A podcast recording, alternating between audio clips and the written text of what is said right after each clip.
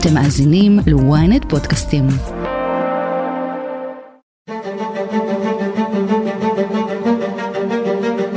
משפחות הישראלים המוחזקים ברצועת עזה מחריפות את קריאתן לעסקת שחרור מיידית. זאת בעקבות התקרית הטראגית בשכונת שוג'אעיה בעיר עזה, שבה הרג כוח צה"ל שלושה חטופים שאותם זיהה בטעות כמחבלים. התקרית הקשה שבה נורו בשוגג שלושה חטופים על ידי לוחמי צה"ל העלתה שוב את הקושי והאתגר שמזמן את שכונת שוג'אעיה בעזה. אני נכנס לראשו של הלוחם בשג'אעיה אחרי ימים של לחימה קשה, התקלויות מטווחים קצרים, מפגש עם מחבלים לבושים בבגדים אזרחיים המגיעים בדרכי הונאה שונות. הוא חייב להיות ערני ודרוך לכל איום. החלטה בשבריר של שנייה עלולה לעלות בחיים או במוות. השכונה המזרחית של העיר המרכזית ברצועה גבתה את חייהם של לא מעט לוחמי צה"ל ואזרחי ישראל בשנים האחרונות. נפילת המפקדים הבכירים בחטיבת גולני היא עדות כואבת לרוח הלחימה של מפקדינו. אסון הנגמ"ש בצוק איתן, זירת המטענים שבה נפלו המפקדים מגולני, הוא נקודת שילוח מרכזית למחבלים שפשטו על יישובי העוטף ב-7 באוקטובר. מה מיוחד בשוג'אעיה שגובה את חייהם של רבים כל כך? מה מרגישים החיילים שנלחמים באחד המעוזים הידועים לשמצה ברצועת עזה? אני יוסי פישר, וזאת הכותרת. יואב זייתון, כתבנו לענייני צבא, שלום. שלום יוסי אהלן. שמע, אנחנו uh, כבר יותר מחודש של uh, תמרון קרקעי בתוך uh, רצועת עזה. בשבוע האחרון צה"ל מתחיל לפעול בשג'אעיה, זה אחד המעוזים הגדולים של חמאס. כן צרעות, ידוע. אולי כמה מילים לפני שאנחנו מדברים על הקרבות שם, איפה היא בכלל נמצאת על המפה ועד כמה גדולה השכונה הזו. שכונת סג'אעיה, מעבר לכך שהיותה אה, עתיקה בת מאות אה, שנים ואגוז אה, קשה מאוד לפיצוח, ממוקמת ממש על הגבול עם ישראל, זו השכונה המזרחית ביותר של העיר עזה, ניתן לראות אותה בבירור ממש במרחק ריצה מבתי קיבוצים נחל עוז וכפר עזה. ולכן היא הייתה כל כך מאתגרת לאורך שנים, לא רק בצוק איתן, אלא גם אה, בעופרת אה, יצוקה. וצה"ל החליט להיכנס ולטפל בה בשלב מאוחר של התמרון הקרקעי ממספר כיוונים, גם uh, מדרום באופן חזיתי מהצד הישראלי של הגבול וגם uh, ממזרח משכונת זייתון שגובלת בה ממרכז uh, העיר עזה עם מספר uh, חטיבות שפועלות בה לא רק חטיבת uh, גולני גם uh, חטיבת כפיר גם אה, הצנחנים, גם 188 של השריון, וזה למעשה יוסי יותר עיירה משכונה, היא משהו כמו כ-80 אלף עזתים גרו בה עד לפרוץ המלחמה, אה, סדר גודל של רעננה, אם תרצה. אה, מקום גדול, מקום עם קסבה, עם עיר עתיקה, עם שוק מאוד גדול, עם תתי שכונות שמקיפות אותה ממספר כיוונים, והיא נמצאת גם על גבעה זאת אומרת, אה, החלק המזרחי ביותר של סג'איה, זה שקרוב לגבול, שולט בתצפית ובאש על הצד הישראלי, לא רק על נחל עוז ועל uh, כפר עזה, אלא אפילו על חלק משכונות uh, העיר אופקים, נצפית היטב לצד הישראלי, ומהצד הישראלי, דרך אותה גבעה שבקצה המזרחי של סג'איה. אמרת יואב ששג'איה כל כך קרובה לגדר, שבעצם מנחל עוז כבר אפשר לראות אותה, מרחק הליכה, ולכן גם מתוכה יצאה הפלישה ליישוב. נכון, גם לכפר עזה, גם למרחב עלומים, אפילו למפלסים, אה, דרך האזורים האלה של אה, סג'אעיה, אה, וקצת מצפון לשם גם ג'באליה, יצאו כל כיווני הפלישה לאזור שער הנגב, לקיבוצים, למושבים שסמוכים לגדר. לא היה צריך לגמוע מרחק גדול כדי אה, לפרוץ את הגדרות של היישובים או את השערים הצהובים שלהם אה, מהרגע שהם פרצו את הגבול וחלק מהפלישה אה, הזו בוצע באמצעות מנהרות התקרבות. זאת אומרת אותם תוואים שצה"ל חשף וחדר וחשב שהוא משמיד בצוק איתן בקיץ 2014, אותם תוואים עד לגדר הגבול, עד לאותו מכשול תת-קרקעי, שהוקמו, נבנו מחדש ושימשו כמקפצות נסתרות, כמנהרות התקרבות, לפלישה יותר נגלית, ומשם הדרך לפוצץ את הגדר החדשה והחזקה לרוץ פנימה לקיבוצים הייתה מאוד קצרה. זאת אומרת בעצם גם הסרטון של הטרקטור המפורסם ההוא, שכולנו ראינו איך הוא מוריד בקלות את הגדר, זה מתוך אה, נכון, זה משם, היו עוד מקומות, גם ליד כרם שלום בדרום הרצועה, גם בצפון הרצועה במרחב אה, אה, נתיב העשרה, בית לאיה, בית חנון, היה כמה נקודות פרצה מתוך ה-80 פרצות שבוצעו באותו בוקר, היו כמה מקומות כאלה שזה היה גם עם טרקטורים גדולים, דחפורים של חמאס שקרו, אחד מהם מהנקודות הטראומטיות ביותר, אה, שגם צולם וראינו את הסרטון ואת התמונות, אה, סמלים טראגיים מאותו בוקר, היה באמת אה, מסג'איה, ודרך שם נכנסו כל האופנועים והטנדרים פיקאפ של חמאס. בהמשך היום, יואב, הם גם חוזרים לשכונה והם לוקחים חטופים שלנו דרך הגדר לסג'איה? אנחנו יודעים בכלל? כן, חד משמעית, לא רק אה, חטופים אה, שהגיעו אפילו, חצו את השכונה, חצו אפילו גם את שכונת זייתון שמערבית יותר לסג'איה והגיעו עד לשיפה או למקומות מסתור אחרים, אלא גם אה, מצאו שם סימנים בתוך שכונת סג'איה, כל מיני אלמנטים, ג'יפים של צה"ל ממוצב נחל עוז, רק בשבוע האחרון לוחמי 188 מצאו המר צהלי, גם אותו ראינו בתמונות, בסרטונים הכואבים מאותה שבת אה, שחורה, אה, והוא היה אפילו במצב יחסית תקין, אה, הוא חזר בנסיעה, חזרה לישראל, חזר אפילו למוצב עצמו, למוצב נחל עוז, אותו המר צבאי, כך שבפעילות הנרחבת הזו של צה"ל בתוך סג'איה עם אלפי לוחמים, לא רק שפוגעים ומוצאים אויב, מחבלים ואמצעי לחימה, אלא אפילו את אותם אלמנטים שנלקחו מישראל או נגנבו באותה שבת שחורה. היית מספר פעמים בשוג'איה, בין היתר בשבוע שעבר עם לוחמי כפיר. מדובר בשכונה מאוד עתיקה, כמו שאתה סיפרת, עם מסגדים מהמאה ה-14, שוק מרכזי, אבל היום היא נראית כבר אחרת לגמרי. בוא תנסה לצייר לנו את ממדי ההרס. איך היא נראית היום? תראה, אני הייתי בחלק הדרומי, בשכונה הדרומית של אה, סג'איה, אה, עם כפיר, ולא בלב של סג'איה. בלב של סג'איה פועלת חטיבת גולני, היא קיבלה את המשימה הקשה ביותר, לפעול בקסבה. קסבה גדולה, צפופה מאוד, הרבה סמטאות שטנק לא אה, יכול לעבור בהם כי הן מאוד אה, צרות, גם לא אה, נגמשי נמר של גולני ולכן ההתקדמות שם היא איטית, היא רגלית, היא כמובן בחיפוי של תצפיות, אמצעי חוזי מהאוויר, מל"טים תוקפים וכולי, אבל יש שם המון המון מקומות מסתור, ולכן פועלים שם רגלית. איפה שאני הייתי, בחלק הדרומי, גם שם יש צפיפות מאוד גדולה ברחובות. ה-D9 אה, הדחפורים של צה"ל, של חיל ההנדסה, עובדים שם, בכל צוות קרב שם אה, חטיבתי יש אה, גדוד שלם של הנדסה, שאמור לפרוץ את אותם מקומות צרים, אבל גם שם המשימה היא מאוד מורכבת. כאשר אני נכנסתי, ראיתי בצד הדרך מוטל פומה, נגמ"ש הנדסה, ישן, הפומה, היום יש נמרים גם, אבל כמובן משתמשים עדיין בפומות. שהוא אה, פגוע לחלוטין, חלקו שרוף, ושאלתי למה הוא נמצא שם. אז אמרו לי המפקדים שם של כפיר, שמפעילים את אותו כוח אה, הנדסי, שרק לפני כמה שעות אה, הפומה הזו ספגה מטחי נ"ט שפגעו בה, השביתו אותה, אבל הלוחמים, לוחמי המילואים בהנדסה, מההנדסה שהיו בתוך הפומה, הספיקו לצאת מהר ונפצעו רק באורח קל לפני שהיא התפוצצה לגמרי, וכל אמצעי החבלה שהיו בתוכה פגעו בה אה, אנושות. כך שזו משימה מאוד מורכבת, יש הרבה כוחות הנדסה שמנסים לפרוץ את אותם נתיבים אה, צרים, אבל כשאתה הולך שם בין הסמטאות אתה מבין שאין ברירה, בפעולת הפינצטה הזו, כדי באמת להגיע לאויב, להשמיד אותו, לזהות את האמצעים הרבים שלו, חייבים לוחמי חי"ר, הגם שהם עושים את זה בצורה מיומנת, מקצועית, זהירה, לפי כל תורות הלחימה שהם אה, למדו וגם תרגלו בחודש שקדם לתמרון.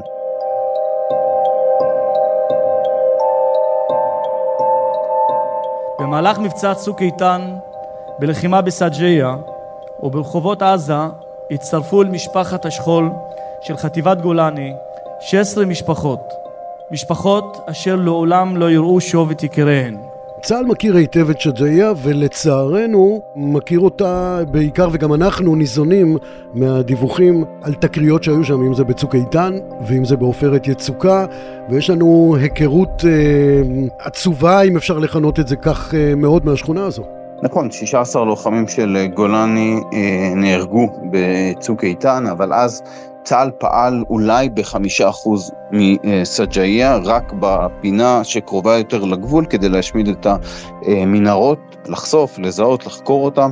זה לקח אה, ימים ארוכים, ימים אה, מדממים, גם תקרית אה, הנגמ"ש עם אורון שאול, זכרו לברכה, וגם התקלויות שבהם נהרגו רבים ממפקדי החטיבה, מהמפקדים של הגדודים, אבל אז באמת צה"ל פעל שם בצורה מאוד מצומצמת, מוגבלת, גם התקדם חזיתית מישראל לתוך המעוז הזה, ולא בכדי חמאס השקיע שם את הגדודים הכי חזקים שלו, כי קודם כל זה מקום היסטורי מבחינתו, אה, סג'איה, אבל גם זה גם קרוב לישראל, וחמאס תמיד העריך שצה"ל בתמרון שיגיע יום אחד, במלחמה שתפרוץ אה, יום אחד, אה, ינסה לפרוץ לעזה חזיתית דרך הגבול מישראל, ולכן יש שם את הכוחות הכי חזקים שלו. רבים מאותם מאות אה, מחבלי גדוד סג'איה של חמאס לא ברחו. לא נמלטו דרומה או למקומות אחרים כמו שצה"ל ראה בבית חנון או בבית לאיה או בחלק משכונות אה, העיר עזה, כלומר הם נשארו שם בפירים, במסתורים, נערכו להגעת אה, לוחמי אה, צה"ל וגם יש להם לא מעט כבוד. אומרים לנו קצינים שמכירים את המודיעין על הגדוד הזה של חמאס, יש להם מעין פטריוטיות, אנחנו נולדנו בסג'איה, אנחנו נמות בסג'איה, ולא אה, נברח. אז אין שם את אותה כמות עריקויות או בריחות שראו במקומות אחרים. ו... אז אתה קורא לזה מבחינת המלחמה, יואב, אתה קורא לזה הגרעין הקשה, חד משמעית. כן, זה גרעין מאוד מאוד אה, קשה, אה, אבל אה, לצערי או לצערם של הכוחות, גם אחרי שהגידו לחטיבות שפועלות עכשיו בתוך סג'איה לצאת, וזה יכול להיות עניין של אה, ימים, ו- ולצאת החוצה ולהתחיל משימות במקומות אחרים, עדיין מעריכים בצה"ל שיישאר שם אויב, שיישארו שם אה, מחבלים, אמנם בכמויות הרבה יותר קטנות, עם פחות uh, אמצעים ופחות uh, יכולות uh, להוציא לפועל מתקפות uh, גם בתוך סג'יה או גם לעבר uh, ישראל, אבל uh, uh, אומרים בצה"ל כדי לטהר לחלוטין את סג'איה ושמעתי את זה בקולו מקצין בכיר בחטיבת אה, גולני שנמצא שם, נלחם שם, ראה, התחכך, כדי לטהר לחלוטין את סג'איה מאויב צריך לפחות חצי שנה של עבודה שם.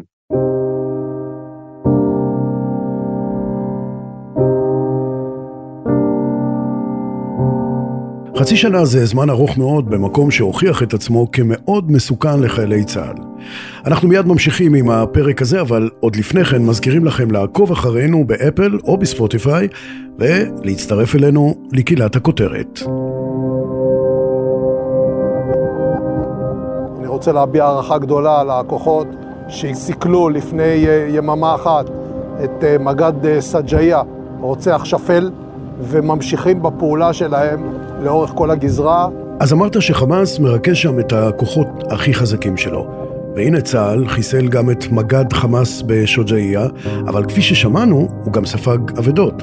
האם זה משהו בתוואי השטח אולי, שגורם לכך שיש אבדות רבות וגם קושי בלחימה? תראה, בכל עיר בעזה, כמעט בכל עיר, גם בג'באליה למשל ובח'אן יונס, יש אה, אזור שנקרא מחנה פליטים, מה שפעם היה מחנה פליטים כמובן נשאר בנרטיב הפלסטיני כמחנה פליטים. וזה האזור הכי צפוף אה, ומורכב וקשה ללחימה. ראינו את זה אה, בשאטי במערב העיר עזה, גם בג'באליה, גם אה, בח'אן יונס, ולצד זה יש את הקסבה, את האזור המרכזי של העיר הצפוף עם השוק. עכשיו, לא לכל מקום שיש שם אויב, לא לכל בית עם מחבלים, או מבנה שיש בתוכו פיר לחימה של חמאס, יש לגדודים של צה"ל או למחלקות, לפלוגות שמתמרנות שם, מודיעין מקדים, או ידיעה או סימון ששם מחכה להם אויב. ולכן הפעילות היא יחסית איטית, אבל מבחינת הפלוגות אין ברירה אלא לתמרן, כי המחבלים שנמצאים במקומות האלה מנצלים את תוואי השטח, שרובו מתחת לאדמה, מתחת למבנים יש את הפירים, וכשאני אומר פירים זה לא איזה ירידה לאיזשהו גרם מדרגות של עשרה או חמישה מטרים ושם הם מסתתרים. זה פירים שמתחברים באותו קטע רחוב, בצורה מקומית לגמרי, ללא רישות עכשיו לעוד מנהרות ומקומות שמגיעים רחוק, למרות שבחלק קטן מהמקרים כן יש אה, הסתעפויות וענפים שמתרחבים לרשת גדולה יותר, אלא פירים מקומיים, שכל פיר כזה יורד לעומק של 10-20 מטרים מתחת לאדמה, זה משהו שהפצצות קשה להם מאוד אה, לפגוע ולהחריב ולהקריס, הגם שמעליהם יש עוד מבנה, עוד בניין של 3, 4, 5 אה, קומות, ומתחת לאדמה שהם יורדים המחבלים בפיר כזה, שזה יכול להיות רחוב נתון בסג'איה, הם יכולים להתחבר לעוד ארבעה חמישה פירים שיוצאים ממקומות אחרים באותו רחוב. עכשיו, כל עוד הם נמצאים שם, מוגנים המחבלים עם ה-RPG שלהם ועם הדרגונוב שלהם ועם ה-PK שלהם וכל האמל"ח שאיתו הם חיכו ובאמצעותו הם התאמנו לאורך אה, שנים והצטיידו. והם מוגנים גם אם צה"ל יפציץ ויטיל שם ארטילריה והתקפות אוויריות למכביר, הם יהיו שם מוגנים. ולכן נדרש החיכוך, לכן הכוחות מבינים שרק בזה שהם יגיעו פנימה, יגרו את האויב לצאת מאותן מחילות, מאותם אה, מקלטים של ממש, שיש לו מגנים ושומרים עליו, רק כך הוא יושמד, גם אם זה לא יהיה במאה אחוז, גם אם יישארו עדיין מחבלים ביום אה, שאחרי, לפחות יגיעו למפקדים שלו, למקומות המשמעותיים שלו, לחמ"לים שמהם הוא שולט ומוציא אה, התקפות ומוריד פקודות למחבלים הנוספים, ולשם חותרים הלוחמים, המפקדים, במשימות שלהם בסג'איה, גם במקומות צפופים אחרים. אם אנחנו מנסים להבין, אה, ואני חוזר לקרב הקשה בשבוע שעבר, שבו חטיבת גולני מאבדת תשעה לוחמים, מג"ד, מ"פים, זה היה חלק מפעולות התיאור של השכונה? כן, להתקדם גם אם לא יודעים במאה אחוז אה, שיש שם ומודיעין אה, כפי שרואים הכוחות הוא מצוין, הוא מזהיר, יש מאות אם לא אלפים של לוחמי צה"ל מגבעתי ומהצנחנים ומכפיר ומחטיבות השריון שנמצאים איתנו ולוחמים ולא נפגעו וחלילה לא נהרגו בזכות מודיעין טקטי, בזכות זה שחמש דקות לפני שהם אה, עברו בצומת הבא ברחוב או בסמטה נוצר איתם קשר מהמכלול האחורי, מהחמ"ל, והשב"כניק שיושב באותו אה, מכלול או באותו חמ"ל הזהיר אותם מזה שיש חוליית אה, צלפים או נ"ט שאורבת להם 20 מטר מהם והם צריכים להיזהר ולהפיל שם פצצה או לתקוף מחוליית גיל שיש לאותו כוח מזווית אחרת. דוגמה אחת מיני רבים, כמה המודיעין עוזר, כמה הוא אפקטיבי, כמה הוא מוזרם בזמן אמת, לפעמים בהתראה של דקה או פחות מזה, אה, ובכך ניצלו חיים רבים, בכך הכוחות עמדו במשימתם, איתרו והשמידו אבל יש מקומות שבהם המודיעין נוצר תוך כדי תנועה, או לא שלם בכלל. אומרים לחיילים בסבירות מסוימת, יכול להיות שיהיה פה אויב. כמה אויב? האם זה מחלקה של נוח'בה? האם זה פלוגה של חמאס? האם זה 20 מחבלים? האם זה שניים בודדים? המודיעין הזה הוא לא מספיק הרמטי מצד אחד, מצד שני בפשיטות האלה שעושים על אותם מתחמים מערבים של חמאס, אה, עושים אותם בקצב ובשיטת לחימה שהלוחמים תרגלו אותה. זאת אומרת, קודם כל D9 כוח הנדסי, אה, ואחר כך הפגזות של אה, טנקים, אבל ההפגזות האלה לא יכולים להשמיד עכשיו בניין של שלוש או ארבע קומות, וה-D9ים גם הם מוגבלים בטח במקומות שרוצים להשיג בהם מודיעין. אני יכול לתת לך דוגמה שראיתי במו עיניי בסג'איה עם סיירת חרוב, אה, היה מבנה שרצו להגיע אליו, חיפשו אותו, לא ידעו בדיוק איפה, נתנו להם עשרה מבנים, אמרו כנראה זה נמצא באחד מהם, מבנה אה, דו-קומתי, אה, שבהם היה אמצעי מודיעין רבים של חמאס, גם מפה מאוד משמעותית של המרחב הזה, כולל הצד הישראלי של הגבול, מפה שבאיכות שלה לא הייתה מביישת מפת קוד צה"לית, אה, וגם מכשירי קשר, אה, ולשם אם היה נשלח אה, פצצת ג'יידם במשקל טונה, אז לא היו יכולים להגיע לאמצעים החשובים האלה שמסייעים להמשך התמרון, שמייצרים מטרות חשובות ערכיות להמשך, ולכן הטיפול הסיזיפי, הפינצטה הזה, הוא מחויב מציאות בהובלת לוחמי החי"ר. לגבי השאלה על הקרב בסג'איה, אנחנו מפעילים אש בסג'איה. כל פעם שאנחנו יודעים שיש מטרות טרור, לפני כניסה של לוחמים אנחנו מפעילים אש.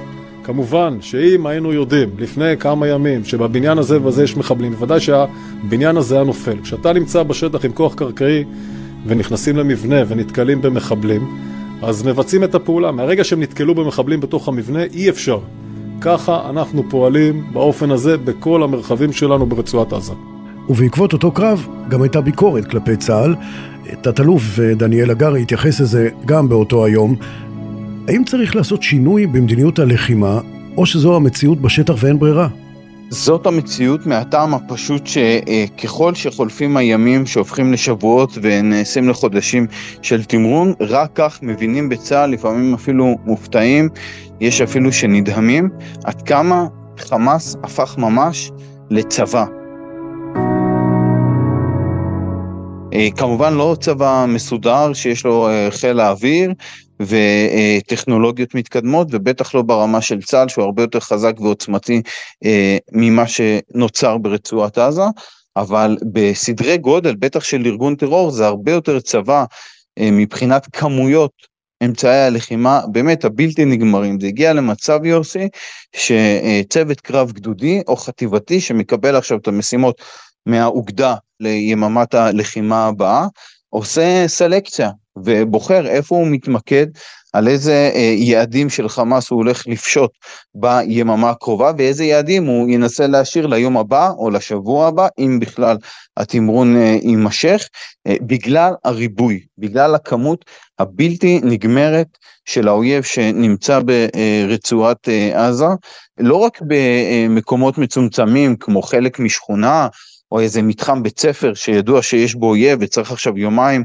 או יום שלם אה, לעבוד בו ולתאר ולהילחם, בטח במקומות התת-קרקעיים, אלא גם בערים שלמות. זאת אומרת, קח לדוגמה עיר כמו דיר אל בלח, עיר ואם במרכאות ברצועת אה, עזה, התמרון לא נכנס אליה, כף רגלו של חייל צה"ל עדיין לא נכנסה לדיר אל בלח. דיר אל בלח זה עיר שיש בה חטיבה עם ארבעה גדודים של חמאס, היא יורה על תל אביב, יורים משם על באר שבע עדיין, גם בימים האחרונים, והתמרון עדיין לא הגיע לשם, כנ"ל למחנות המרכז, נוסירת ואל בורג', אני לא מדבר בכלל על רפיח, עיר גדולה ובעייתית עם המורכבויות והסכנות שלה בפני עצמה, או על ציר אה, פילדלפי, ואפילו במקומות כמו ג'באליה, בית חנון, בית לאי, עדיין יש אה, מחבלים שמטפלים ועובדים ונלחמים שם.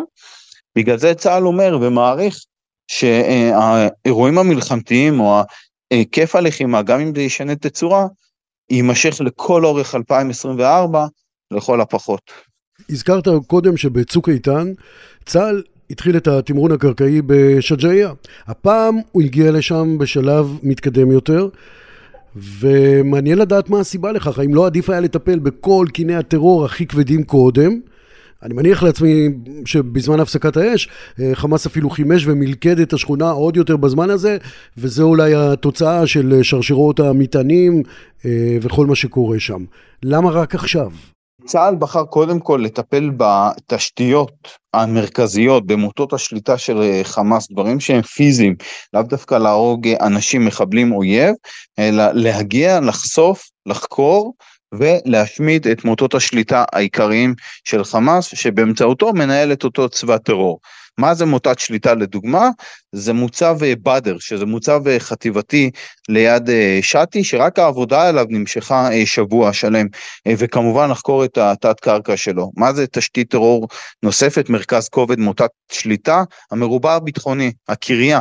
של חמאס ליד ג'באליה עם בסיס תת-קרקעי מתחת למחנה הזה שחלקו גם מחנה אימונים של חמאס. מה זה מוטת שליטה נוספת? בסיס צבאי לכל דבר ועניין מתחת לבית החולים שיפא. אותו דבר ברנטיסי. לכן צה"ל העדיף קודם כל להיכנס לעיר עזה אה, ולפעול במקומות האלה שהם למעשה מרכזי הכובד. אם נקביל את זה לצה"ל, זה כמו שאויבינו יחליטו קודם כל להסתער ולכבוש את הקריה, או את בסיס חיל הים בחיפה, או את אה, מחנה תל נוף, את המקומות החזקים ביותר, האסטרטגיים ביותר אה, של צה"ל, כך הוא החליט לטפל בסדר עדיפות ראשון בתמרון בשבועות הראשונים שלו, לאחר מכן הוא פעל למעוזים שהם יותר קשים מבחינת איכות או חוזק המחבלים והמפקדים של חמאס כמו סג'איה וגם אה, ג'באליה בימים האלה. ח'אן יונס זה סיפור אחר לגמרי בדרום הרצועה, זה מתווה שונה של פעילות, אבל זה משהו שגם יימשך עוד כמה שבועות לכל הפחות. אתה היית שם, יצא לך לפגוש את הלוחמים שלוחמים בשכונה הנוראית הזו. אני רוצה לשאול אותך באמת ולקבל תשובה כנה, האם זיהית פחד אצל חיילים? כי להיכנס לסג'אעיה זה לא להיכנס לשאטי או לדיר אל-בלח או, לשכול, או למקומות אחרים, זו סג'אעיה, וזה ברור ששם הסכנה אולי גדולה שבעתיים. או שדווקא לא פחד, אלא גאווה שהם דורכים שם, במקום הזה שגרם לנו כל כך הרבה נזק וכל כך הרבה כאב בעבר וגם עכשיו, והם באים להילחם שם עד הסוף עם רעל בעיניים. אני אענה לך את מה שענה לי מח"ט כפיר אלוף משנה יניב ברוט, אה, והפקודים שלו, שחלקם קפצו מאיו"ש, קפצו מהצפון, לעוטף, לרעים, לבארי, לנחלות בשבעה באוקטובר. להם היה הרבה יותר קשה, אני לא יודע אם הם פחדו יותר, אבל חד משמעית הרבה היה להם יותר קשה בלחימה מול חמאס בשטחי העוטף, בקיבוצים, במושבים, באותה שבת של השבעה באוקטובר, מאשר מה שהם חווים בכניסה הזו ובלחימה הזו בסג'איה, מהטעם הפשוט שהפעם הם מגיעים עם כל העוצמה של צה"ל, עם אה, כלים משוריינים ועם הנדסה ועם טנקים ועם אש ארטילרית ועם אה, מעטפת אווירית שיוצרת חגורות אש לפני שהם אה, נכנסים ולכן הם אומרים שבאותה שבת היה להם הרבה יותר, הרבה יותר קשה, חלקם גם פחדו מאשר את מה שהם חווים בסג'איה, אבל הם מבחינתם, בטח בנקודה שהייתי איתם ועמדנו שם על הגבעה בקווי בתים הראשונים שסמוכים לגבול עם ישראל, הם הסתכלו על הבתים של נחל עוז ועל הדירות באופקים שנשקפו משם ועל כפר עזה ואפילו על האנטנה של מוצב פגה,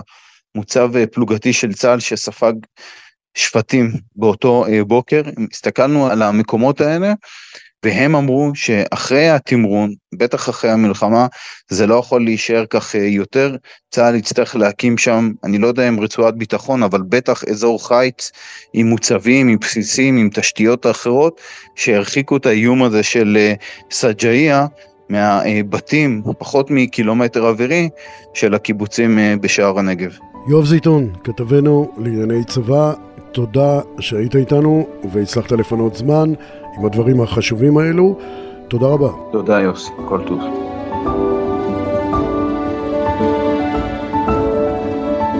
ועד כאן הכותרת להפעם.